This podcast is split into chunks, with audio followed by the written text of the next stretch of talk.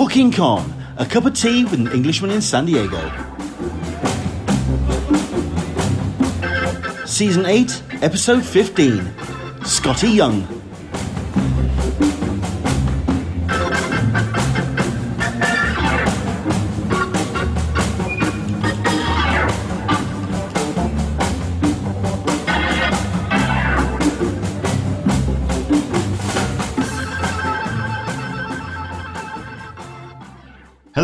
And welcome along to Talking Con, a cup of tea with an Englishman in San Diego. My name's Leonard Sultana, and each and every Wednesday and Sunday, certainly during lockdown, Wednesdays as well, we talk Comic Cons, con culture, and all the stuff and nonsense we get to enjoy at such events when they're taking place. Which obviously, for 2020, uh, we've had a, a absolute dearth of them. Um, the last one was back in March for a real proper show.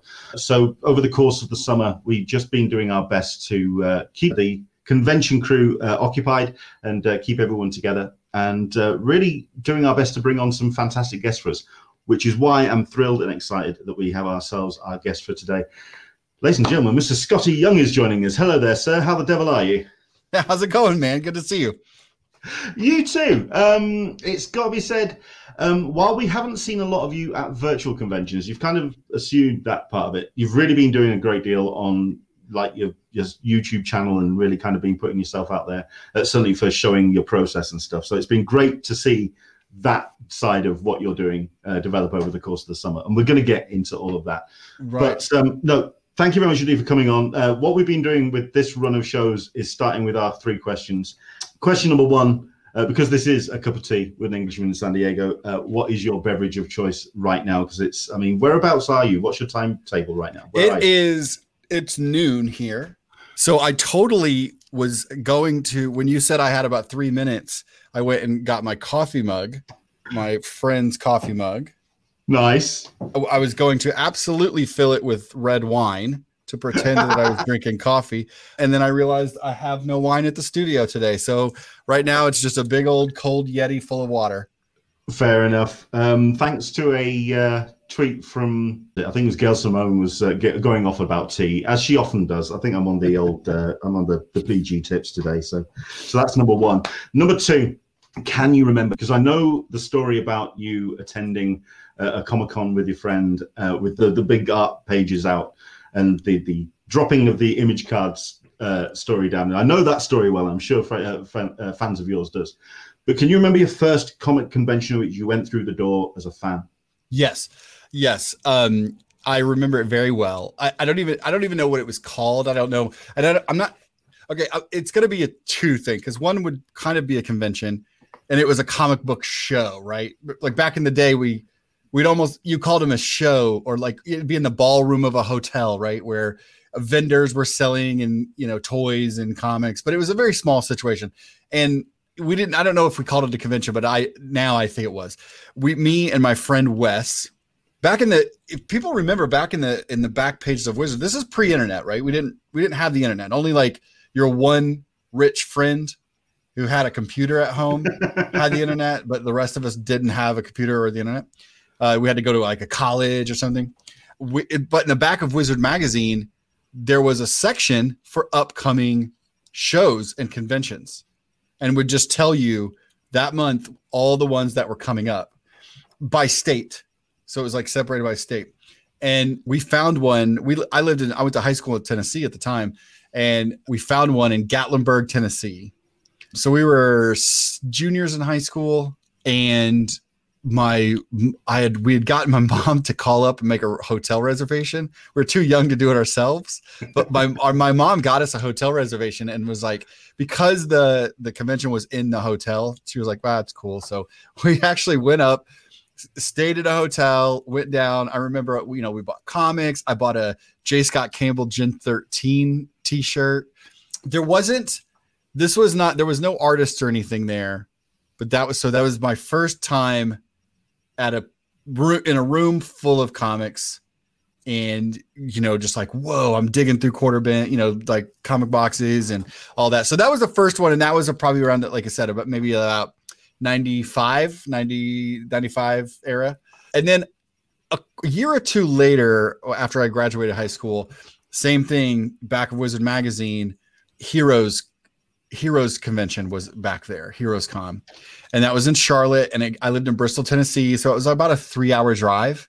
And so a friend of mine, uh, we got in a car, me and two other friends, and we drove to Charlotte to go to that. And that was the first time that I walked around and there was artists there, you know, like which I just was amazed by. I just thought it was the coolest thing ever to finally seeing like real art, like professional artists in front of me. But it was much, much smaller than what Heroes is today. You know, it was it was you could see the whole room at in one spot. So yeah, those were my first two. And and and it you know, in that same era, you know, I went to another hotel one where I met I for the life of me can't remember his name right now, but it was he was in he he later became an X Men artist, but he was my first person I ever got a, com- a convention. Oh, Kevin Sharpe. If anybody knows who Kevin Sharpe is, Kevin was an artist back then. He was doing a book with a local guy, and he was the first time that I com- got a like a, a sketch at a at, at, the con, and I was watching him ink with a brush, which just like blew my mind. But yeah, so I, th- those are my first conventions. I think uh, for me, I mean, I've, I've told this story before because uh, I went. My first San Diego Comic Con was 2010. Um, it was the centerpiece of my honeymoon. It was uh, the yeah, it was a it was supposed to be a one and done, uh, and it was just cr- crossing off the bucket list. Mm-hmm. But when I carried on going back, it still took me about two or three years before me going into the artist alley section because I was so intimidated mm. by the artists on the other side of the table because I just didn't know what to say to them. As somebody who can't draw, um, right. As somebody who's just a, fan of comics, I, I, I didn't know if I had any kind of relation to them or sure. anything I could refer to them. But then they, I spoke to enough of them, and it was more a case of no, we're just happy to be out of the house, and we're, right. happy to talk to you. So uh, yeah, so it's it's it's very nice because we spend so much time in rooms like this, kind of by ourselves or with like one other person. Like I share this with with my friend Kyle, who's not here today, but um, and uh, but usually we're we're like that, and it, we can work so much through the year and sometimes it's nice to go out and remember like oh real people like like they're doing like it, it can be easy to forget this is actually making its way into people's hands you know because by the time people pick up our work we've been past it for months you know. So by the time you read a issue of strange academy or i hate fairyland i've finished it months and months ago.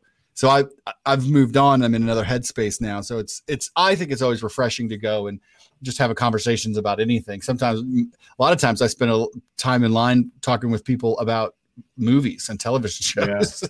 oh well, no, who was it? Um, there was a couple. There was um, Bill Sienkiewicz I spoke to, and I, basically, I, I uh, the, one of the questions was, do you have to kind of negotiate through to like break through that fandom thing to actually have a proper conversation? Uh, do you have to say talk about films or music or whatever, or instead of just kind of like talking about comics, and it was um, yeah. Bill Sienkiewicz went, "No, I can talk about comics for hours. I'm fine." Oh, sure, absolutely, yeah. I, I, I just read the I just read whatever anybody. So it, yeah, I, am pretty good with running my mouth, so I can pretty much talk about anything. and the third question I've been uh, starting off with. Um, you've obviously been going to conventions for, for some time and now as a pro you've kind of been able to meet and interact with some of your heroes and some of those people that have influenced you growing up. As, as, can you remember if those any of those moments where the brain took a left and you found yourself a little bit weak at the knees, a little bit sort of cotton mouthed, intimidated by somebody, and just went, "Oh," my, and like, slightly shaky hands when you're talking to someone. Right. There's so many of those moments, man. I mean, I honestly, th- there's there's two like Bill Sienkiewicz is definitely one of them. Like the interesting part is it's not as much the first time meeting them because I'm always like, oh, cool, and I'm a big fan, and blah blah blah. It's not as much that; it's the next time that you see them and they remember you. Like that's almost more more important to me because there's just like, oh, I like I had a space in there, you know. Um, that's cool, but I will say that it was a about a year or so ago. I can't remember. I was at one con. What I can't remember what con it was. It might have been Heroes Con or New York. I can't remember. But I was sitting at the table and I, you know, my line was there and I was working and signing. And somebody said, "Excuse me," and they kind of cut through the line and just literally was like, "Hey, I just wanted to say hi, Skottie. Nice to meet you." And it was Walt Simonson. And oh I was oh, like, man. I was like, oh, you know. And of course, after he walked away, you know, I tried to play it cool, but after they walked away, everybody was like, "What just happened?" And I was like, "I don't know." Um, so there's that. But okay, you know, now that now that now that I've had a time for a minute, I was at Chicago a couple years back, and and the the guys who rep. Well, I'll start. Somebody came up and said, "Hey, Frank loves this cover and wants to meet you." And I was like, "Frank who?" And they're like, "Well, Frank Miller." And I was like, "All right." Yeah. Like I was like, all right, you're trolling me. Get out of here. And then this is his reps, and we've been friends with for a while. I'd I've done stuff for them and stuff over the years. And so they, he was like, no, he's downstairs in a private room signing books. He wasn't on the floor. He's just he's like, come on, I'll take you down there. And so I was like, oh my god, hold my line. And so I walked like down to the bowels of, and at one point I thought I was getting punked because I mean I was it was so far off the floor, like in a dark hallway in the basement of of uh, the McCormick place that um, I was like, where are we going? And we go into this room, and there, sure enough, there's Frank Miller like signing thousands of books, and just was like, oh, you did this? And I was like, yeah. And he's like, sit down. And for about 45 minutes while he signed, we just talked about Nice. art and comics and uh, you know, he told me a lot of stories about how like, you know, trying to like step outside the box and draw differently than, you know, and just he said people didn't understand me at the time. And it was I was just you know, what do you do there? You're just in awe and listening to, and the fact that he's giving anecdotes and stuff like that, I was like, it was, it was pretty fantastic. Nice. Uh, I think the regulars on this uh, who watch this know my Frank Miller story, which is uh, he came over to the UK to attend MCM Comic Con, and I was lucky enough to be hosting the uh, the comics panels for that particular year, and I also did the VIP. Uh, session as well, so we're talking really up close and personal. Yeah. very small intimate room, and he stood, um, introduced, and he stood two feet away from me, Right. and my brain just went blank. I'm usually pretty good. I'm usually pretty solid in situations like that. But it was literally the it, it was blue screen of death. It was awful. Um, managed to get my head around it. Managed to get a question out, but I ended up being a bit of a long-winded question just to get my brain back into gear. About a minute and a half of this question, he then just stopped and went, "Right, can you repeat that question again, word for word?" I went, "Okay, I'm not, I'm not gonna. I'm not playing with you. Fine. First question really top you go." Yeah, it was something else. That was something else. Plenty of questions to get into, plenty of stuff I want to get into, but of course, we do want to cover everyone else's questions. Please do dive in with everything that you want to uh, ask uh, Skottie. Aaron Davis is saying hello. Hola from San Diego. Michael P. Good morning, Aaron, and I'm having coffee. Um, we've also got Solistra Smeg. I do remember my dad having a black box to borrow cable and getting up really late to watch Cinemax for no specific reason. I've no idea where that came from. Uh, I think it's uh? That's a I different think show. it's the internet, the internet stuff. Yeah, yeah, absolutely. okay, um, plenty of questions we're going to get into, um, but I, I- so to continue the the, uh, the topic of conventions because. You, I mean, you ha- we said that you haven't done too many in the way of virtual conventions this year, which many creators have done to keep their hand in and to keep that connection with their audience. Can I ask why you haven't done too many yourself? honestly it really came down to we it was it was a lot of family situation that happened at the beginning um when all of this first it like literally as soon as the shutdown happened um my wife's uh my father-in-law had some health issues and had to be hospitalized. Non-covid related but was in the hospital for many many weeks. And and and they live in illinois so they're about seven hours away from us. Um, and so right away, that was going to put Casey's uh, mom by herself, trying to, you know, while they're trying to navigate all this medical stuff um, with her dad. And he he lost half a leg, so there was going to be a lot of transitioning and prepping the house for him to come home and be in a wheelchair for a while. Everything's good now, but right when this first happened, Casey had to instantly go to Illinois and take care of family. So it was me at home with my two kids um, at the beginning of the pandemic, which is you really couldn't go anywhere, you know. Um, so for about six weeks, it was just me and the two boys and trying to work all day and try to, you know, just try to navigate. And like I said, it was, um, you know, it was tricky trying to get groceries and things like that because I didn't want to take the kids anywhere. Um, so you know, luckily, luckily, um, our real, our dear friend and and my assistant Megan Hodges, um, and our family, we all decided to kind of quarantine together.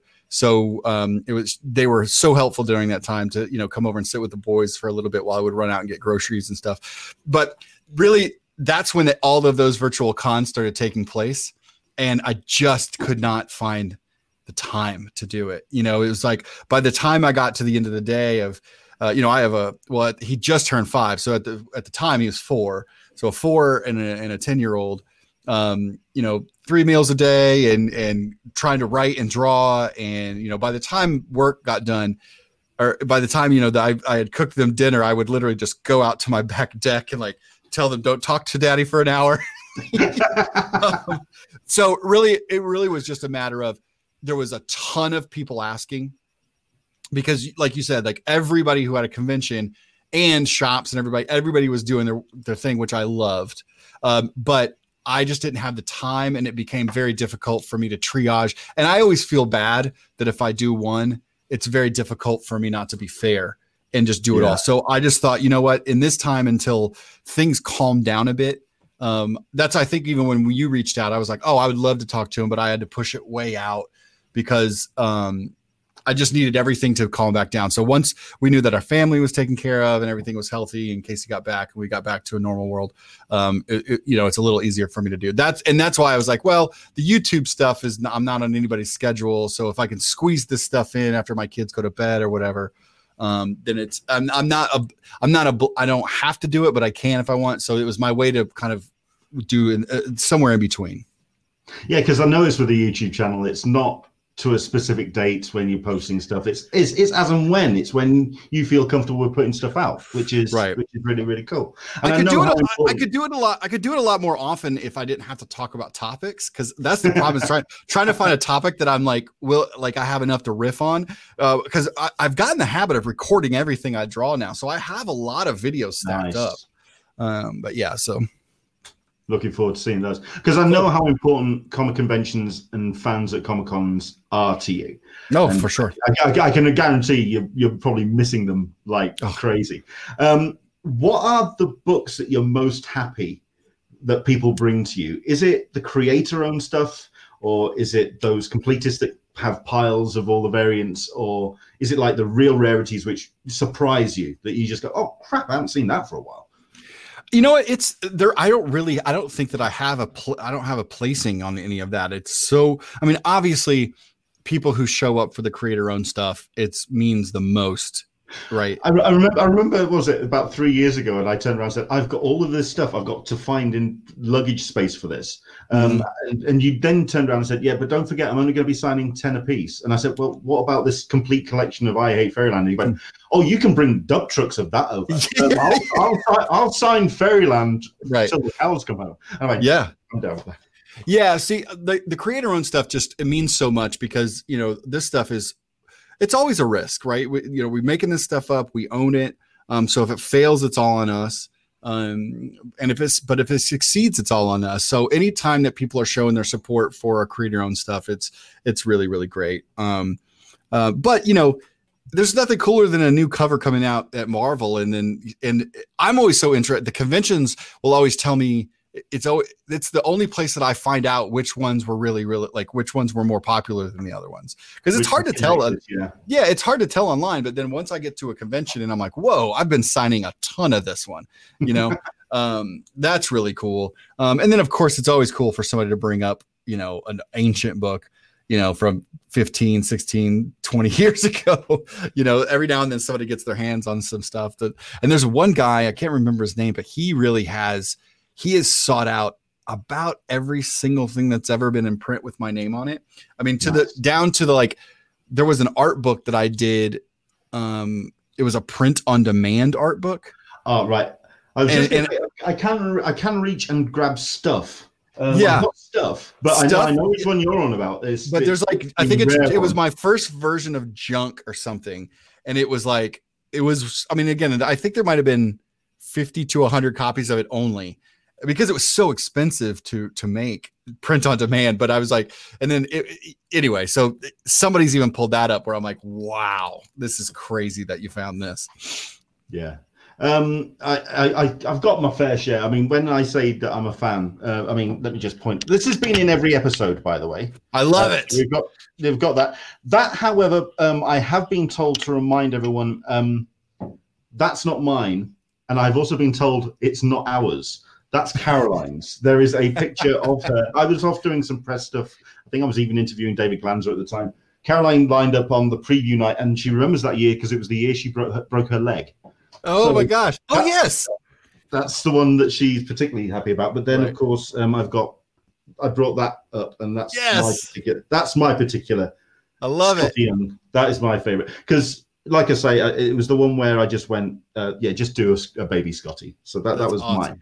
So it's great to have that happen. Um, I, I think it's that interaction that you spend time with your fans, and you do try and spend as much time as you can on the floor, which I think people really appreciate. And like I say, it really is about the interaction with fans, which is really really cool. Um, and obviously, uh, I want to talk about influences and stuff uh, because um, you've, you've got art on your arm. Uh, you are a massive Bill Watterson fan. Um, one of the highlights of Comic Con, there it is. Yeah. One, I mean, one of the highlights this year, certainly for Comic Con at home, was uh, Bill Watterson being inducted into the Eisner Hall of Fame. Right. How important is Calvin and Hobbes in your evolution as an artist? it's really really huge and and interestingly enough it's i mean it's huge in the way from even though people will probably think because i do like the little kid versions of marvel characters that it's it's the style his style that is important to me and that's not like the actual shapes of the way that he draws is not as influential to me as is um his content that I read when I was, you know, just the content of Calvin Hobbes, but also his inking.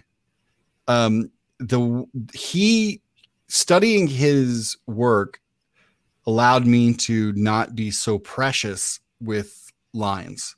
Um, I think before I kind of really soaked in a lot of the art for the art's sake. I mean, I grew up reading Calvin and Hobbes and not thinking about it as art. It was just the comic strip that I loved, and I was a paper boy, and I loved the comics, and I always read them. So it wasn't until later when I was really trying to find out who I was going to be as an artist, and and and by this I mean I'm talking midway through my career. You know, like uh, this is seven, eight years in, um, kind of right before I started on the Oz books, where I was like, "Ah, I gotta something's not feeling right. Like this version of this really clean version of of what I've been doing all these years. It doesn't feel natural.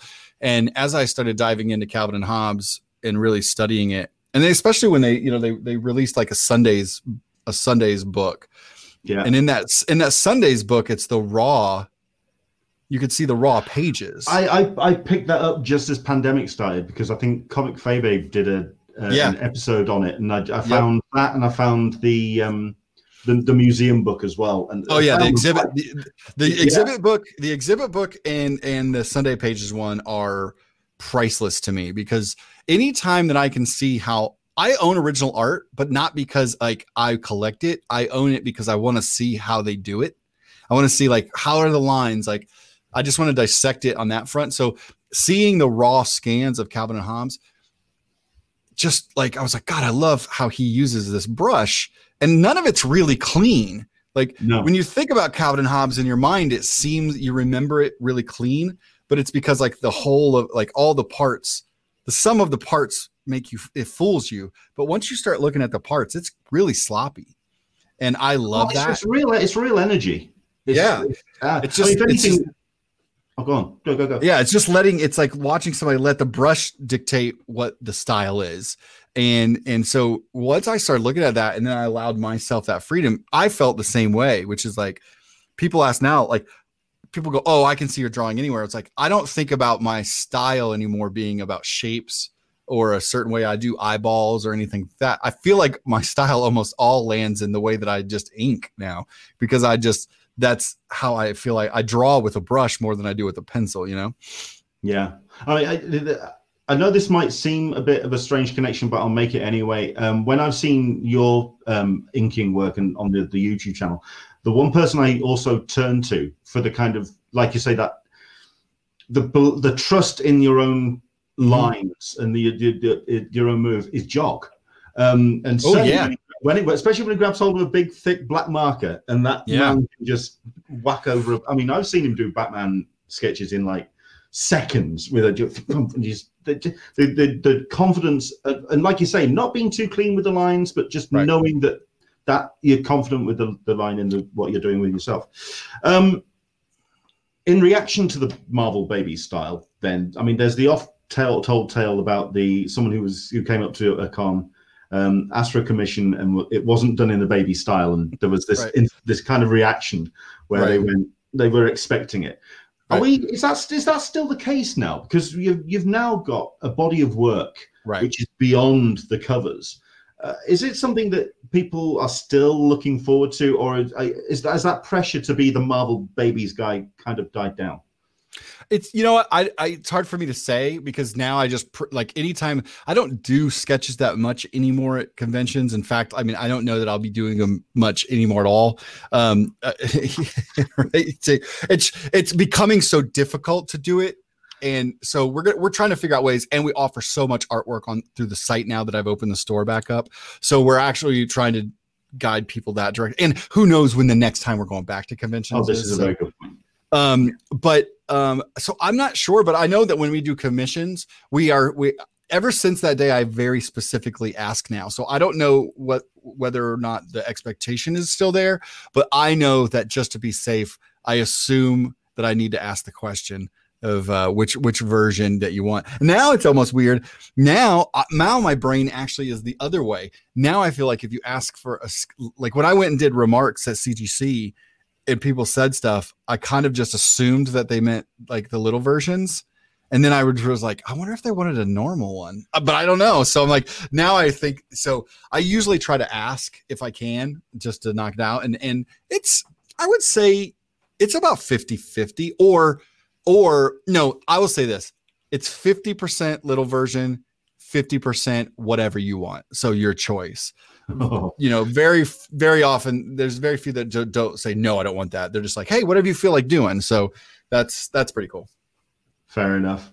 Um, I'm, I know that um, I, I said at the beginning that we are going to do half an hour and then we'll Yeah. kind of let uh, the, the Patreon supporters kick in. So I want to get as many of the questions in as Yeah. I possibly can uh, from the audience. Uh, John Bivens is watching. How much time have you and Kyle been getting in the rented studio during pandemic?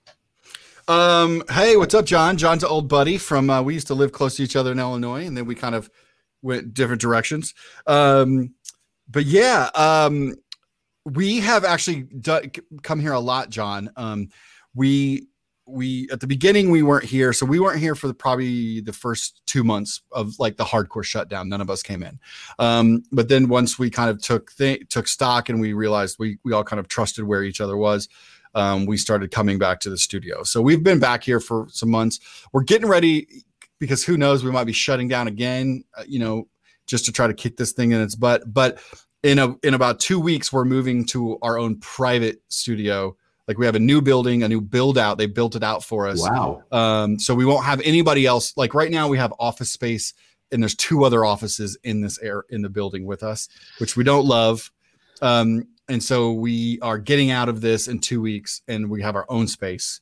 Um, to that we won't have to worry about that anymore. So we'll be in there full time. Fair enough. Uh, comment from Oscar Esquera. I think I've got his surname right. Same thing happens to me on Art- Artist Alley. This is me, about me when I'm approaching artists. I go full intimidation mode. I bought a Spider Man figure and I was afraid to get in line to say hello to get it signed by Skottie. Uh, Um, never be afraid. Never be afraid. Never be afraid of me. I'm always going to chat. Um, uh, you you could tell them you could tell them about in San Diego uh, where I mean I don't even you don't have to be in line to chat with me. We'll grab a coke out like, out in the lobby waiting for a signing. Absolutely. I will say one of the least intimidating people I've uh, lined up to speak to. It, it's Skottie, absolutely. Um, uh, movers and Shakers. This is Brandon Troy. Um, met at uh, this year's uh, C2E2. Pleasure chatting to you. Thank you. Um, uh, Leanne D, I just tweeted out a picture of me and Skottie. It was my favorite encounter at SDCC. You see, the, the fans are coming out of the woodwork. You see, Thank you. uh, this one's a slightly longer one, but we'll go in, uh, go do this one. Marsha Bellman, uh, uh, Bowman Schumann. Not really a question, but a comment for Skottie. Our daughter's nursery is decorated with his Marvel comic variant covers, as well as a pin display. This is the best way we could introduce her to comics, as she loves to look at those covers and identify each character. So thank you for that. oh, I can you. imagine. I can imagine that is um, a big way for people to get into comics because of the the approachability of Sure. your art style. Because I know also that your what- is it your son? Is it the eldest son that really struggled to get into comics, and he, he only really got into comics was it this year? Yeah, and, and like right now he's like 12 volumes into My Hero Academia. So he's like he's he's like all he's like the newer generations who get into to anime and manga. Um, so I I I uh, I think that he'll start coming around here soon to some of our uh, superheroes over here. Fair enough. And Liam D uh, follows it up with uh, Middlewest is one of my favorites. Can you tell us the background on that idea? Um, I mean, I'm going to get into Middlewest as well a little bit further down, but no, we'll do it now. Um, yeah. So, I mean, if you can talk to us. I mean, for myself, the question was um, uh, just, uh, I mean, which is the most personal of the creator-owned books of yours? Uh, I hate, I hate Fairyland, Bully Wars, Middlewest. Which is the one that would you say is Skottie Young personified, as it were. Which that's interesting because I would say I hate Fairyland is probably the most representational of like me. It's like my id, right? Like it's like me exercising all those like oh my god my kids toys drive me crazy and um, these if i have to watch one more episode of caillou i'm going to lose every bit of my mind and so like having fun with that but it's also that's also it's not just me expressing that stuff. It's also me tipping my hat to the cartoons and the Looney Tunes cartoons that I grew up reading and the and the Lobos and the Tank Girls and like kind of all that bombastic, ornery, you know, attitudey comic books and entertainment that I grew up with. So I would say I Hate Fairyland is a better, it's a more holistic package of who I am in a really extreme, funky way. But Middlewest would be the closest that I've gotten to really telling a per like t- taking a piece of my life and finding a way to um, express some of that um, stuff in a way that I feel like was entertaining, but also could speak to others who might have been. So it's not a one to one personal story. It's pretty close. I mean, there's a lot of things in that book that are I really just kind of transcribed from from things but um, also tried to make sure that anybody else could feel and I and that's it's been really nice to get emails from people. I say it's been really nice. It's always hard sometimes to hear how this book is connected with people, but um, so yeah, it's it's a little bit of one, a little bit of the other with with those two projects. But Middlewest is definitely, I think, my most successful uh, book of being able to convey some some really heavy personal stuff. And obviously uh, you know with with jorge being as insanely talented as he is um, he made it a lot easier for me to dive into some stuff and make it way bigger than i ever thought i was going to be able to make it. Yeah I mean, I, I, asked this question of Donny Cates, and he, I think he brought up God Country, mm-hmm. um, and he turned around and said it, he was actually rather glad that that was a limited series because any more peeling back of the layers of the onion, and it it would start to bleed, as it were. It was it, was, it got really it got really personal there. Um, I'm wondering how that works with yourself then, with Middlewest being an ongoing series. Well, Middlewest was 18 issues, and that and so I I had the same idea. Oh, is, that, with, is that done and done then? Is that done? Yeah, now? it's done. Yep, oh, 18 right, okay. is the end, and so we had always planned that. Um, it was three volumes, and we we knew the beginning and we knew the end, and then we weaved our way to that. Um, but we knew we had the same feeling, and and uh, you know, I was very inspired by um, my friends uh, Ken and Joe on on I Kill Giants. By I loved that they had this story, and that they just told it, and that was it. You know, there was an eight issue series, and and they were done. Um, and they and I, I felt that that made it more powerful. I thought we Jorge and I talked about it, and we felt the same that we felt we can make if we stay in this pressure cooker for this amount of time and then end it, we can maintain that level of emotion the whole time and it maintain its power.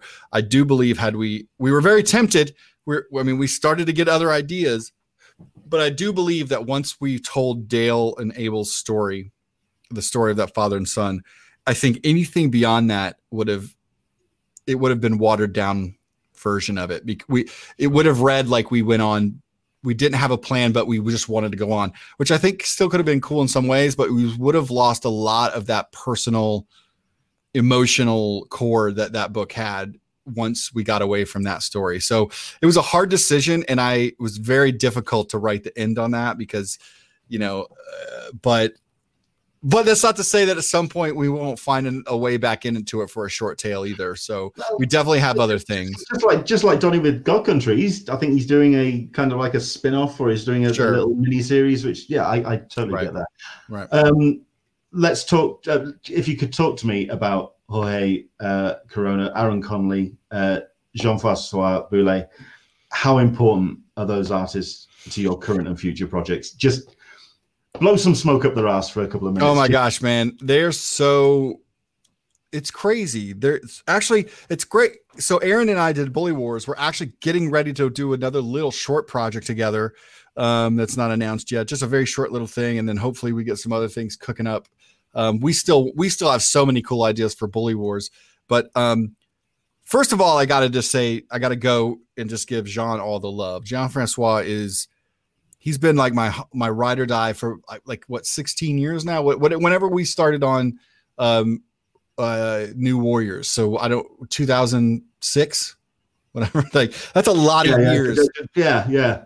That's a lot of years to be you know working with someone, and so he and I are we just read each other's minds, and and eh, I really, I mean we, we he and I just had a conversation the other day about projects and stuff, and I and he said he had thanked me for for something in my career is better because even I'm like, no, my career is better because I, I am a better artist because I've worked with him all these years. Like my art is has developed because I can predict what he's going to do after and it has changed how i approach pages. It's changed how i approach covers. He has ch- he has literally changed the fabric of how i approach art. So he's invaluable. I love i love working with him. Um, he will work on any project that i'm involved with if he so chooses. That's he knows that. Like um, if i if i'm working he's working. Um, and then jorge is you know jorge is a brother to me. Aaron's a brother to me. Um, jorge and i Jorge's speed is so crazy. I mean, his talent's one thing. I mean, all you have to do is just look at any one drawing and and you're jealous of how good this guy is. But what's crazy, what most people probably don't know is he is the fastest artist I have ever seen in my life. Like the speed at which he is finishing these books that you all are seeing, you would not believe it when you look at the page. I mean, we're talking weeks, not six weeks or eight weeks. We're talking some three, some you know, we're talking four and under for the for the level he's doing. So because of that, Jorge and I are like we we have like four things like lined up, you know. So we're we're we're already midway through the next mini series that we're doing together, um, our next creator owned project, and have two past that cooking up. Um, Aaron and I are really still hoping to get some bully war stuff. We had we had two more planned past bully right. war, past that. Um, you know, we all know that comic book the comic book business and and uh, children, you know, books for kids. It's always a difficult sell. So the numbers didn't line up the way that we wanted them to on Bully Wars, but um, we're trying to find other avenues for that. So we're actually exploring some book market stuff, and we're going to, you know, check out maybe Scholastic or um, possibly just, you know, say let's just go crowdfund these books because I think I like these books are really important. I think for kids, um, and they're really fun. So yeah, we might we might pop some of that out too. But yeah, these collaborators, and I, you know, I'd be I'd be remiss not to mention Nate Piekos as well, who's been lettering uh, with me since I Hate Fairyland. Um, obviously, he just, he's he's a beast in this industry on his own without me, but he's been along, and now he's he's another member of my comic book creating family who will have a job if he ever wants it while I'm working on a book. So.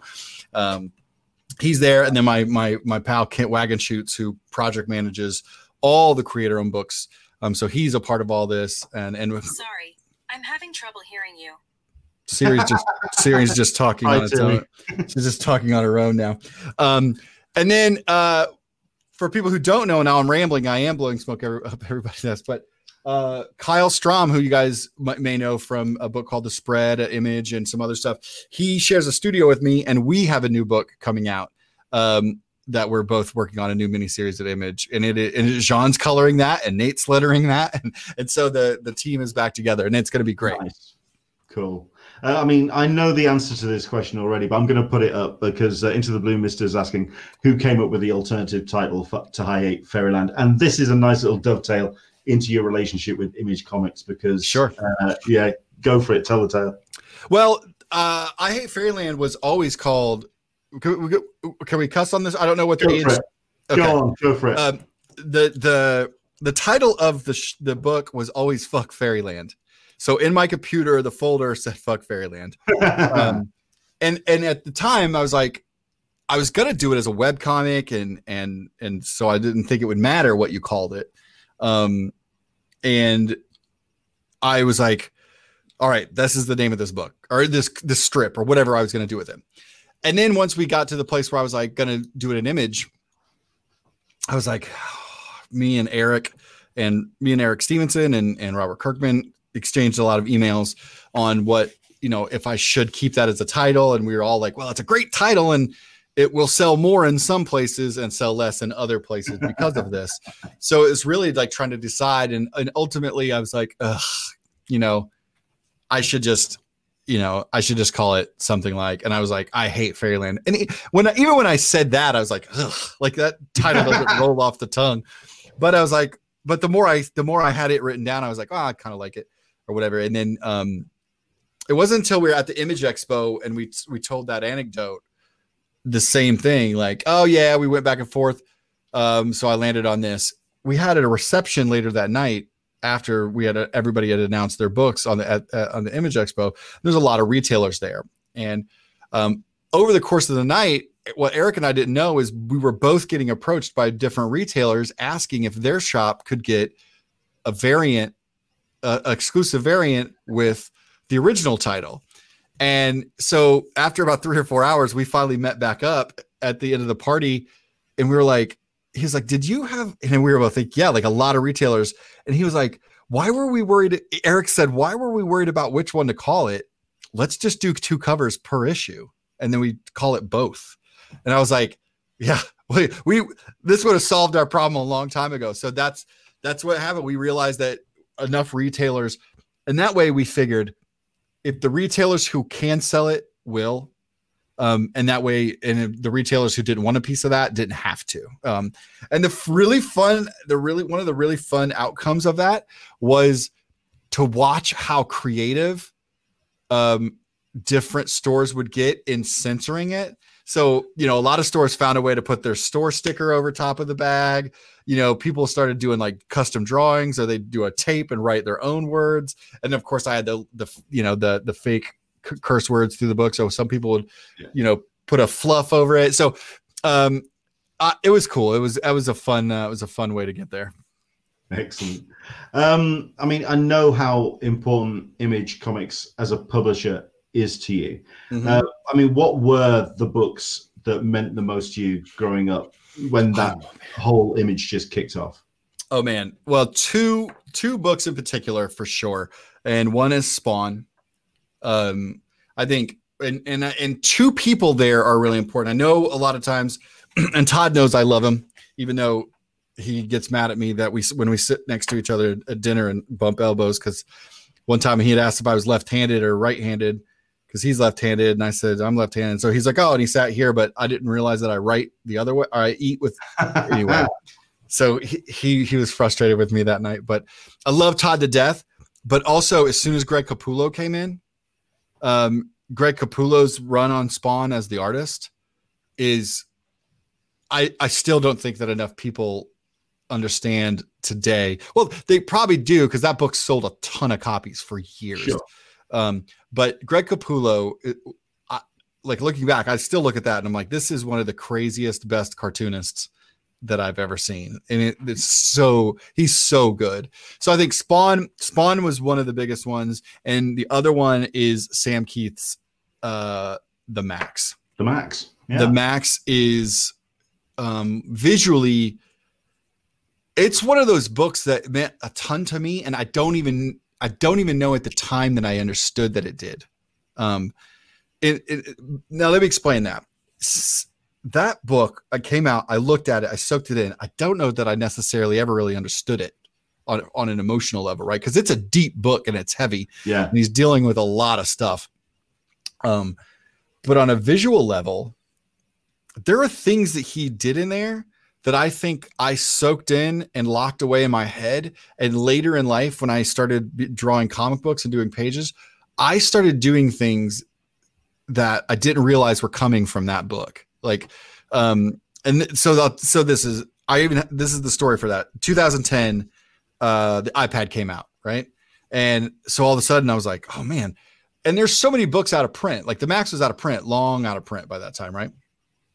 Um, and I had found some digital versions of that online somewhere, and um, and so for the first time since the Maxx was out, I was flipping through cop like the entire series of the Maxx, and it like it's smacking. So I'm working on Oz at the time, and I was like, oh my gosh, this is how I do grass.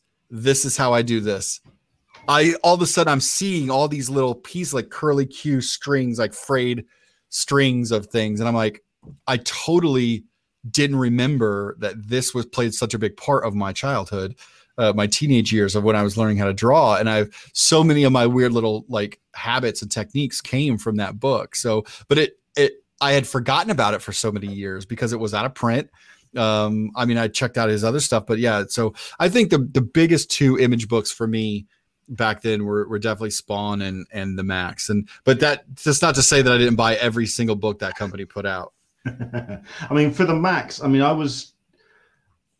It was recommended to me by my uh, the, the person over the other count, uh, the counter at Odyssey Seven in Leeds when it was still up and running, um, and I was because I was deep into DC at the Mhm. time because I came back into comics, and I I sigh whenever I admit this. Um, I came back into comics um, around the uh, time of the Millennium event crossover, which Sure. isn't the best event Right. series DC ever did. Right. Um, and but certainly the, the that that kind of clean art style or clean comic, you know, the, your traditional superhero comic style. Yeah. Then you open up the Maxx, and he's doing stuff on those pages, which is you actually have to read it twice to get what the hell he's doing. Yeah. It just it, it just the way he's framing stuff, the way he's Right. flowing across a page, and it's just incredible, incredible stuff Yeah. when it comes to Greg Capullo, um, how much do you follow the artists that inspired you back then to now? I mean, do you, do you still read Greg's work now, and how has that evolved? Uh, how you followed his evolution as, as an artist? Um, I still I don't I don't buy Batman on the regular. I still follow him on all the social medias um and still check it out, you know, check it out online and everything like that. Mostly it's because I just don't it's not because I'm not following him. It's that I just don't almost follow. I don't have time to read. I mean, like by the time I end up the by the time I put kids in bed at night, the brain is no longer functioning on it. Like, let's read for fun. you know? Well, that was, So- that was going to be the next question. What are you reading at the moment? And Yeah, it's been. I I am embarrassed to say that it has been quite some time since I've been able to like sit down and soak in a comic, right? Because you know, right now I'm writing. You know, I'm writing Strange Academy, which is monthly. I'm doing another Marvel project that nobody that people don't know about yet. Um, Middlewest. I've got two new image series that I'm currently writing. Um, and then you know developing a few more so there's so much writing going on that it gets tough so a lot of times my reading right now is more like audiobooks in the car or like you know like chill, uh, on the days where i'm actually able to do you know on the on my cover days or while i'm doing sketches i'm soaking in more literature through audiobooks at the moment um because that's just where my that's when my brain is still able to take it all in. So sadly i've not been able to do as much comics so i'm a, I'm a bad comic fan at the moment. Don't worry about it. Um, when you're working in the studio, then what is because I like I like asking this question uh, when it comes to studio setups because I know you're big into hip hop. Uh, what is the soundtrack when you're doing uh, sketches or when you're doing work in your studio?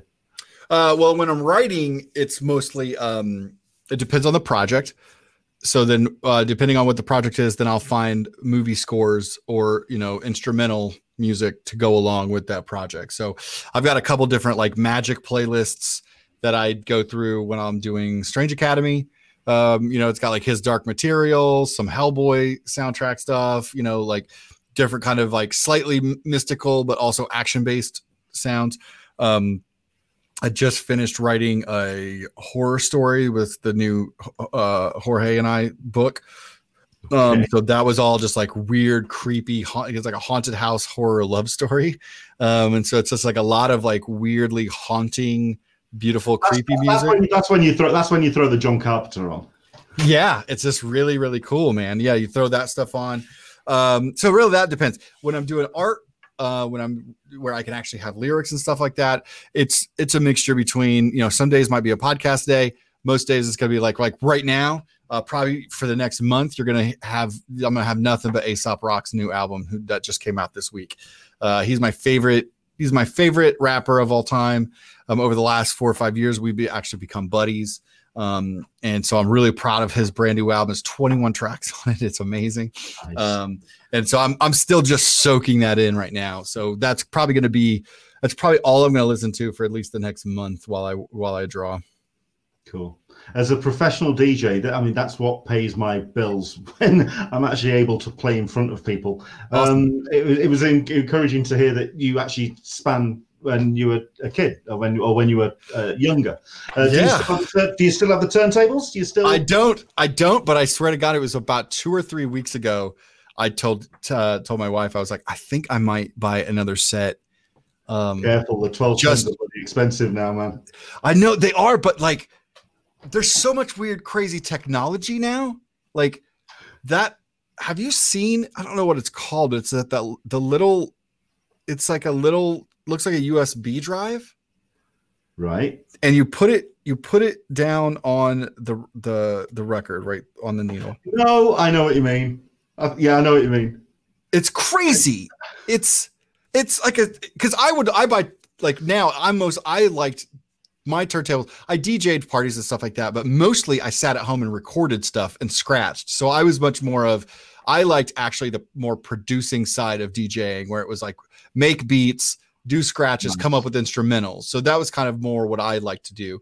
So like me going out and get it would be much more of like here's a little corner setup where I'm just going to sit and scratch all day. And now there's so much digital stuff connected to vinyl, a vinyl, like a vinyl record with your needle sends a signal. It's it's bonkers, but it's, but so I'm I'm researching it right now. Um, but we'll see. But if I do, you'll be the first person. I'll I'll I'll, I'll give you a shout out on my YouTube video when I'm like fumbling my way through it. Well, I mean, uh, people have noticed in the past. I mean, I've got the sort of like the pioneers and the mixers Mhm. back there. I'm waiting to get back out and playing again. I really am. Uh, I mean, you have been a, you've remained a busy chap over the, the, the summer. I mean, what with the uh, the online content with the YouTube channel and with Strange Academy and with Middlewest. I'd like to talk to you about um, Marvel Made Okay. uh, because you were the first creator that was assigned to that exclusives box project. Can you tell us how that project came around and uh, how Marvel approached you? What what what happened there? Oh yeah, that was just you know they had talked. to- I that that is something that I did so long ago. Like it, Yeah. it was maybe a year or more. Oh, right, okay. um yeah they were they were just developing that system you know the marvel made system and thinking about i think wanting to be able to give out different kind of products you know like a little bit more boutique style where you know it's it's it's hard to go out and make a licensing deal i think sometimes with you know in mass market what a lot of times is like niche niche boutique style collectors so it'd be similar to like it'd be similar to like vinyl toys, right? Like vinyl toys are much more low runs, but they really go to a really dedicated fan base. And I think, and they were just think, hey, this might be a way for us, like kind of like a Mondo situation where we could probably get and do a lot more kind of specific, really cool outside the box products that um, you know aren't necessarily geared for the toy aisle at Walmart or whatever. So yeah, and and obviously over the years, I think my my pins at the at at San Diego and New York and Chicago have always done really, really well. And so they just were like, hey, we kind of want to kick this off with, um, you know, most of those pins have always been taken from a cover that I've done, you know, just repurposed. But this was something there where they were like, we want to do it. We want it super exclusive and we want it all original content for this project. So yeah, they just gave me a list of characters they wanted, and I went away and drew, and we came up. And and now, and knowing that they were going to be pins, I w- I got to actually think about that, you know, ahead of time instead of uh, like I said. Sometimes I'm always like I draw it, but uh, you know, they're taking it and then we edited it a little bit to get it in pin form. But this was something that I knew was going to be in- in pins, so I was able to design things in that way to make it be like, oh, this is going to look like a really sharp pin. But yeah, it was just you know, it was just as as easy as anything else. They had an idea for a launch, they hit me up. I've been with them for 20. I mean, these are all my friends. Like, you know what I mean? I've, I've spent thousands of hours with these with these uh, men and women just kicking around being nerds and making comics so um, it's weird like w- when i think about it i guess to everybody else it feels very official but for me it was just like getting a call from mike you know he'd be like hey man we're gonna do some pins blah blah, blah. i'm like oh that sounds cool all right just let me know when You know, like that's it. I think the reason why I bring it up because I, I really want to know what your thoughts on this was because it was announced uh, for the launch in July. You say Mhm. that it had some time to to actually come up with the designs and stuff, but when they actually launched it, it was deep in the, that first lockdown of pandemic. Mhm. I mean, what was your thoughts when they did that? When the reality of the situation was hitting people, because it's not a cheap product Right. um, to put out there. What would, what was your thoughts when they released it? I didn't. I didn't. Was this something you thought they could have hold off, held off on, or something? Right. I'll be honest. I did. I don't know that I thought about it at all because I, because I'm not connected to that part of it at all. Um, Yeah. Um, I I'm not connected to that part of it. I I don't know. I didn't know their plans. I didn't know when the launch was. I did know that it got pushed back because obviously, you know, China like a lot of things where we're getting manufactured and shipments and things like that. Um, so again, I it that's above my pay grade to know what the I, you know everybody every every company has things and people that they answer to at every level. So i sometimes once things are in the pipeline i don't know that they i don't know that they can stop things. And um i mean on one hand it might be a situation and again this is all me speculating. Um Sure. it might be a situation where you're thinking like oh man like this is a tough time to ask people to buy this but also we're still talking about like you know a company who pretty much stopped everything so they're also, you know, at, at this point, and I understand because I had some of this stuff too on my website where people like, oh man, this is, but I'm like, everything stopped. We all of us are trying to figure out what the next thing is. Like, and we did. You got to also. I mean, now that everything's kind of back going, we can say things like, oh man, but none of us knew if this was ever coming back. Like, you know, like we don't know how shops are going to survive. We didn't know like was Diamond going to survive. We, uh, and obviously, we're still seeing some It weird the it was just the timing. It was just seemed yeah. Right. So who knows? But again, I don't think because like I, I honestly don't know other than like things popping up in Twitter. I'm like, oh, that's happening now. Like it's so long ago for me that I don't I almost don't have time to sit and have thought processes on it because again, it's not that's not the part of the, the business that I, with Marvel at least that I'm involved in. So um it's better for me to to not know or have an opinion on that. I, I'm genuinely not trying to shit stir. I really am. Oh I'm no, of genuinely- course. I think it's a great it's a great question. I, and you're normally if I have an answer, you know I'd give it to you. I mean, uh, the other one that I wanted to ask, and I can actually see them from here, by the way, because I've got the uh, Marvel animated Iron Man. Oh yeah. And I have my signed um, Gertie uh, up there, which is Oh, I love it. So Yes. we're talking the the sideshow pieces. Yes. I'm really curious about the story behind the Marvel animated statues for sideshow. Why wasn't your name on those statues? And then what inspired the actual Skottie Young range with with sideshow? yeah, that's uh, uh, oh, it's Gentle Giant actually, I think. Oh, Um, Jeremy Giant, sorry, yeah. that is you know what? That is an interesting question, and I asked that myself. Um Uh, and and honestly, I think what it was, it's just one of those things where um, parts are moving and lawyers are in things and blah blah. Nobody nobody thinks to have conversation. So um, technically, they can right. Like any artwork that I do for any company is theirs. Like you know, um, so they can make anything into anything based on the deal, and that's I negotiate rates and things like that. So I'm happy with it. That's fine um this is one of those situations where i knew that they could do that and then once i was like why aren't they putting my name well that's weird I'm just gonna say because the, Right. the, the, the covers were blowing up. Your, right and and and honestly it just came down to had value. And once they had a con- once we had a conversation about it they realized like oh we should have just had this conversation. And then they started doing it. Um so honestly it's just it's a fall through the cracks. Situation where uh, somebody else thinks that somebody else has taken care of a thing and you know it didn't. So you know a thing i i had a conversation and we we smoothed it out. So yeah. So long as it's not somebody at Marvel with a, a bee in their bonnet, a grievance, No. Taking your name. No, no, no, no, no. It's yeah, it's like most things. It's always like a weird back end, you know, uh, suit and tie situation that uh, everybody just needs to have conversations and be like, oh no, this is cool. Like it's fine, and we'll do this and we'll do this. Oh, cool, you're cool. Okay, yeah, and then it's handshake and you're done. Well, I'll tell you what. Um, I mean, we're getting to an hour, and I don't want to take up too much of your time. Obviously, the weekend, and you've Yep. got kids and everything, so we'll we'll kind of wrap Awesome. things up. Um, I will ask the one uh, a, a question, or just talk about uh, the YouTube channel because uh, it's just been incredible. Like I say, to see process. Uh, I mean, I I put a hashtag out, and one or two people have got back to me wondering what the hell it means, and I post out videos or um, art processes which with the hashtag cows come home. I can watch this stuff. That's awesome. I, I that's I can just watch artists create from scratch. It, it, it's it's magic to me. Um, it's something. The channel is something you've been putting a shit ton of effort into. Mhm. Why now for the channel? Um, it's one of those things. I, I mean, part of it is my son, my, my 11 year old. He's slow, so into YouTube and TikTok and all this stuff, and he knows so much about it that I was like, I've got all these. Like, I, I had like at first, I had like 7,000 subscribers, and I never touched it. Right, like I hadn't uploaded a video, I think, in five years maybe, and so, um. It was one of those things where I follow a couple buddies' videos and and and some other artists and always think they're cool.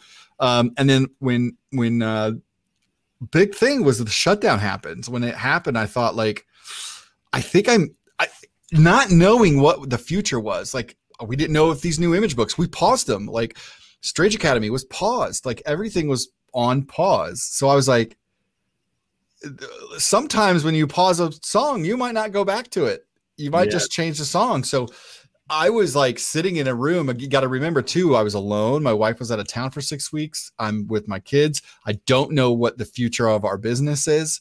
Um, I don't know what the future of my career is. So I'm like, all right, what? Let's go. You know, I'm the kind. I'm a scrappy person, so I'm like, let's start thinking. What are some what are some new building you know I, i'm a believer that like every table needs as many legs as it can to stay sturdy so it never falls over. And so as i was watching the world like say hey we may or may not be coming for all your legs on the table i started thinking like okay what's some new legs i can some extra support that i could start? Youtube seemed to be like you know it's that new avenue for um, everybody, any any walk of life, to really get out there and start speaking to their people. So, did a little research. Um, you know, got some branding going on. Try to do some things, and I'm still 100% learning. So, uh, every every week, I'm still like did, the, trying to. did the logo, by the way? Who did Uh, the logo?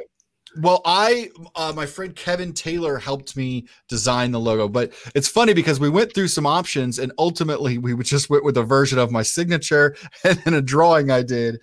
But, but the, oh, but are you talking about the animated, the animated Yeah, yeah. Oh, that was um somebody I found on what's that uh, platform? Fiverr. Oh, yeah, yeah, yeah. Yeah, I I just found an- animator on Fiverr and asked them, and uh, yeah, they did it in about a week, and it, it was just awesome. so yeah, I love it. Um, so yeah, I'm still learning. I'm still growing, trying to figure that out. Part of part of the thing that we're really excited about in the new studio is I've kind of kept the YouTube channel in mind, so my paint colors aren't going to be so crazy. Um, so it's going to be a lot easier for me to film some videos and everything like that. And we, I, so I've kept the lighting and stuff in mind. So hopefully once we get over to the new studio we'll get even more stuff going and then uh, we're going to start bringing my wife in a lot more because she's a, a photographer and videographer so she's going to start doing some documentary stuff so we want to really kind of round out the content a lot more and then megan and i and, and hopefully some other friends might start doing some uh, live drawing and do some chats you know which i haven't d- dove into yet just because i've been trying to get the platform and figure it out and, and do that so a lot of fun i think a lot of cool stuff coming up with the youtube channel I think uh, a lot of people have been having or finding those uh, pandemic skills that they've been learning. You Yeah. learning how to talk to camera has been one of the more Yeah. entertaining ones for me. Uh, doing, doing your doing your intros uh, has but you just don't realize like what stuff you always do until you're literally like doing it and you're like god no stop doing this thing very very cool. Um, but I'm looking forward to seeing more from the channel because, uh, like I Thank say, you. the stuff that you've been putting up has been fantastic. Uh, a couple of comments that have come in just to wrap things up. Uh, yeah, we, in case you spotted that, by the way, Comic Con after party with Skottie Young. But yeah, let's see what kind of uh, uh, action we can get behind the turntables. That'd be cool. Uh, Michael P asked Skottie if he uh, uh, if he gave his wife flowers when she returned, and he realised just how much she did. Um um we had a very good uh, return to each other because we are casey and i are both very much um we are a really great team on all fronts so we uh we we we gave each other our favorite meals that night. like it was definitely we. I made her some. I didn't give her flowers. Also, I I didn't give her I didn't give her flowers, but I did make her some great old fashions, which those are uh more more uh those are more her speed than flowers. Fair enough. And last but not least, Leanne D. Uh, hey, Leonard, can you put up on screen the pic of Skottie that I tweeted out? We mentioned it at the beginning. Uh, absolutely. Let's get this up uh, so you can see it. Um, yeah, it's. Oh, yes. It's, it, it's so much fun to see when you connect with um, your fans. And um, that's the picture that she uh, put up, uh, also with her daughter there. Um, but uh, yeah, it's great when you interact with your fans. And we really are looking forward to seeing you back out onto conventions, do you Oh, have any, any thoughts on that about when you feel that you could be safe going back to the convention? again? I I cannot imagine, and we were actually talking about this. Kyle and I and a couple of us were talking about the other day. I I can't see it happening in 2021. I don't think so. Um, I just don't know. I right now here's the thing. I have had a hard time making any declarative statements lately, like anything that's just like here's my decision because Oh, it's oh, we, always we, we had the guys from Vault on last week, and they went, "Okay, if you ask me any crystal ball questions, I'm out of here. It's Right. just it's not happening. Not now. Yeah, it's it's it's too hard to it's too hard to make a definitive statement right now where I'm just like I could say this, but then I'll change my mind and I'll change my mind again. And like, but right now as it stands, it's just I would need I would need to, you know, just based on my family and and everybody else at conventions, um, to feel like whatever vaccine does come through, it actually works. Like like we because right now I think what's happening is we kind of keep having these benchmarks that we hit and we think that we're fine because we only like with us it was like oh kids are back in school and two weeks later it's like hey guys nothing really bad's happened so let's go more together. And then of course four weeks after that it's like a disaster so yeah. so we're kind of in that place right now for me. I'm just we're holding off on we're definitely not agreeing to anything in 2021 yet. That's not saying that that won't change if if every, if all the health experts and science says that it's okay. But um i understand that a lot of conventions need to keep scheduling things and you know for the venues and things like that. And and i'm really god i'm really hopeful that that they don't take more and more more hits but I'm we're we're holding out to see what the science says, and and then we'll we'll play it by ear. But I, I'm dying to get back to it for sure, 100. percent. I mean, uh, what was it? I was watching um, Indiana Jones. I was watching Raiders of the Lost Ark this week, and it was that opening sequence when they're going into the the uh, the, the temple and he's getting the idol, and then running out, and then every single time he puts a step down, there's something breaking behind him, or there's something rolling down to him. I'm just waiting. I could just take that section. That's 2020, right? It is 2020, man. That just sums it all up. Listen, Skottie, it's been an absolute pleasure. Thank you so much indeed for coming on and agreeing to doing this, and um, and thanks to everyone for getting your questions in. Um, I'm going to put up the the address because uh, I really do want people to go and check out the web store and check out the the art store as well. SkottieYoung.com um, is where you're posting stuff, and of course your um, your YouTube channel as well. Skottie, I want to say Skottie Art. Yeah, Skottie Young Art, I think. Yeah, Yeah. something like that. If you just Google me, it'll pop up, or not, or search me in YouTube. Yeah. Absolutely. It's been a pleasure. Um, if you can mention anything about upcoming projects or anything that you can, uh, if you want to pimp anything you want to, um, like I said, I uh, um, next next project uh, we haven't. An, I think I think Kyle may have been saying the name of it. So Twig is the name of my my book with um, Kyle Strahm, and you can kind of go check out his page and some of my stuff on Instagram when he's been posting previews of that. Um, so and then look out soon for some announcements with uh, me and Jorge's new project for sure. looking forward to seeing it. Man. Awesome, Really. man. Thank you so much indeed. Go off and enjoy the rest of your uh, weekend. Thank And you so much for having me. It was really great to see you and chat. And I have to thank I have to thank you as well, uh, not just for this, but for uh, all the support and and and tweets you give me. And it's like you're you're so amazing out there in the support of uh, all the people that you that you love in comics. So I I don't know sometimes that we're able to say how much we appreciate that. Thank I. You know what? I, every once in a while, I wonder if um, you, it, certainly for yourself, because I know Twitter isn't exactly your ballpark now. It's more Instagram. I just wonder if you Yeah. actually see this the stuff I put out on I- Twitter. but I- yeah, it's a- thank you so much. No, I do. And you, like I said, you're amazing. Uh, you're so supportive. Yeah. Twitter used to be my favorite thing. And then now what I do is I just, like somebody say, Hey, did you see what blah blah blah said? And I'm like, I don't look at that column anymore. I only look at the column that where people say something directly to me. But then I usually don't. But yeah, Instagram. But anyway, I thank you. You're amazing. All your supports always makes me feel so good. Um, and it was great seeing you again. Thank you so much indeed for the kind words, Skottie. Take care and uh, uh, yeah, have fun with the kids, guy. All right, thanks, brother. Excellent stuff. Brilliant. So there you go, Skottie Young. Do go check out the webpage um, because uh, uh, something we didn't talk about uh, was the daily sketches. Uh, the stuff that he's putting up on uh, a daily basis on his uh, certainly on his social medias, but also on his channel, and also on his web store. Sorry, skottieyoung.com. Do go check it out because it is absolutely well worth. If you've got a couple of hundred dollars to spare and you're wanting something special to stick up on the wall, go and check that out. And that's us. Thank you very much indeed for joining us. Um, I hope you enjoyed the show.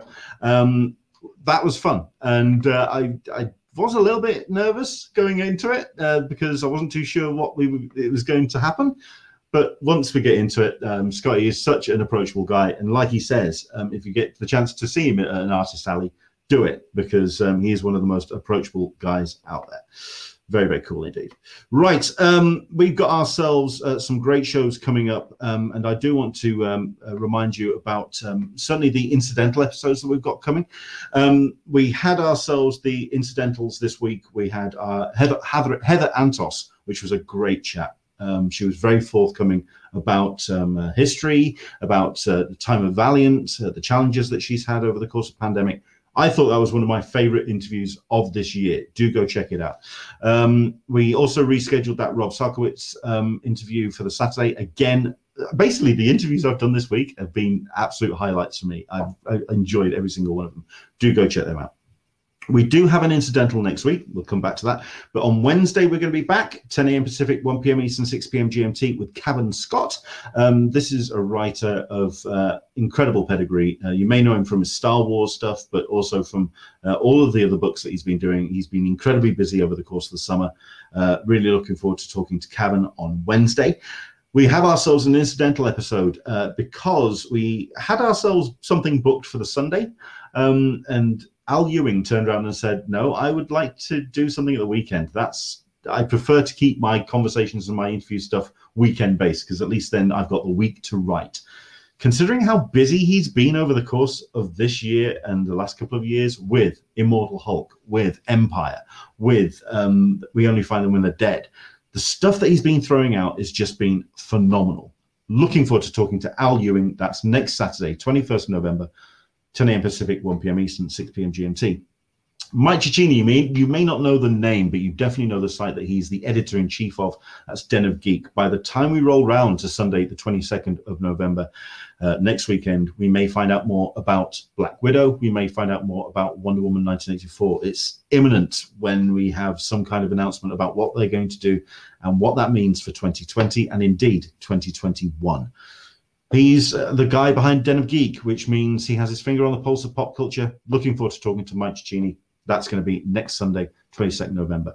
Wednesday, 25th is to be confirmed, but we've got ourselves a couple of great guests kind of ticking about, ticking around. So watch this space. It's uh, looking it's looking promising for some really good guests uh, for the, the Wednesday 25th show. Sunday 29th, the final show of this month, White Noise Studios. It's the Alex Paknadel, Ram V, Dan Watters and Ryan O'Sullivan episode. All four of the boys are going to come on. Uh, we're going because I've been pushing for these guys to have their own podcast, and they've kind of not been able to do so because they have been so amazingly busy this year. Uh, Ram V has had um, great uh, success with um, These Savage Shores, with uh, his other books that have been uh, going out as well, with Catwoman as well. Uh, you've got um, Dan Watters doing uh, an incredible book at the moment, uh, two incredible books um, The Picture of Everything Else, and also um, uh, there's a the punk rock uh, comic as well, which is very cool. Alex Paknadel as well. Just all, all four of them have just been knocking out the park. I did an interview with them at MCM two years ago when they first really launched White Noise Studios. This is kind of like a bookend interview. So looking forward to talking to them. That's Sunday, 29th of November. And again, another exciting guest kind of on the cards for Wednesday, 2nd of December.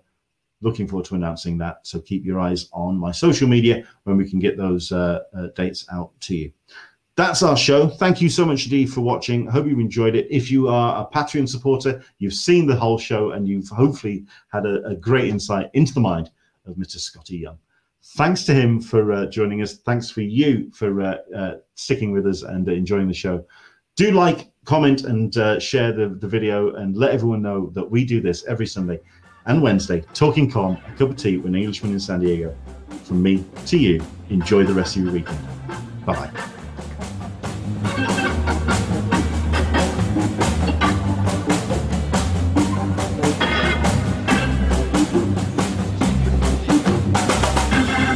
Talking Con, a cup of tea with an Englishman in San Diego, is a production of the Convention Collective.